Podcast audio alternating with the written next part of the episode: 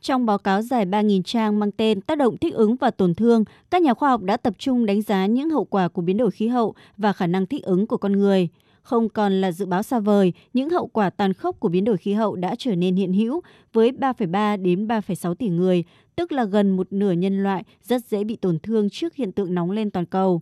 Nhiệt độ trái đất tăng trung bình khoảng 1,1 độ C so với thời kỳ tiền công nghiệp đã góp phần vào sự suy giảm và tuyệt chủng của một số loài, gia tăng các bệnh do mũi truyền, nhiều ca tử vong do nắng nóng và hạn hán dẫn tới mất mùa. Sức khỏe thể chất và tinh thần của con người cũng bị ảnh hưởng. Theo Tổng thư ký Liên Hợp Quốc Antonio Guterres, sự gia tăng các hiện tượng khí hậu và thời tiết cực đoan đã và đang dẫn đến những tác động không thể đảo ngược đối với thiên nhiên và con người.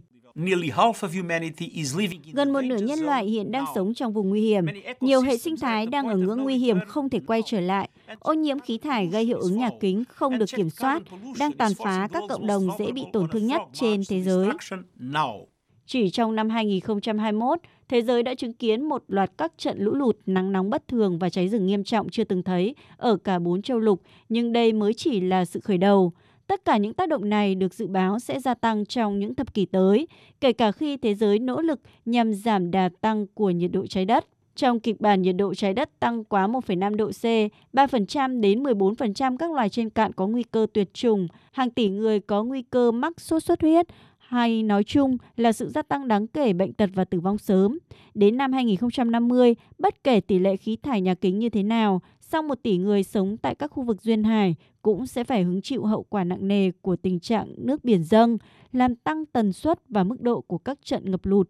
Đến năm 2100, con số này sẽ tăng lên gấp đôi nếu nước biển dâng lên 75 cm. Không giống như các báo cáo trước đó, các báo cáo công bố hôm qua của Ủy ban Liên Chính phủ về biến đổi khí hậu đặt vấn đề thích ứng, tức là những biện pháp được thực hiện để hạn chế hay chuẩn bị cho các tác động của hiện tượng nóng lên toàn cầu vào vị trí trung tâm.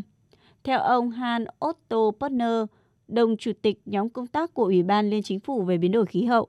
thế giới vẫn chưa thực sự sẵn sàng. Tốc độ nóng lên của trái đất đang diễn ra nhanh hơn khả năng thích ứng của con người the existential challenges by climate change are known to policymakers based on the Các nhà hoạch định chính sách biết những thách thức mà biến đổi khí hậu đặt ra dựa trên các báo cáo đánh giá gần đây của Ủy ban Liên Chính phủ về biến đổi khí hậu. và những thách thức này đã có từ khá lâu. Những gì chúng ta thấy hiện nay là khoảng cách về hành động khí hậu là rất lớn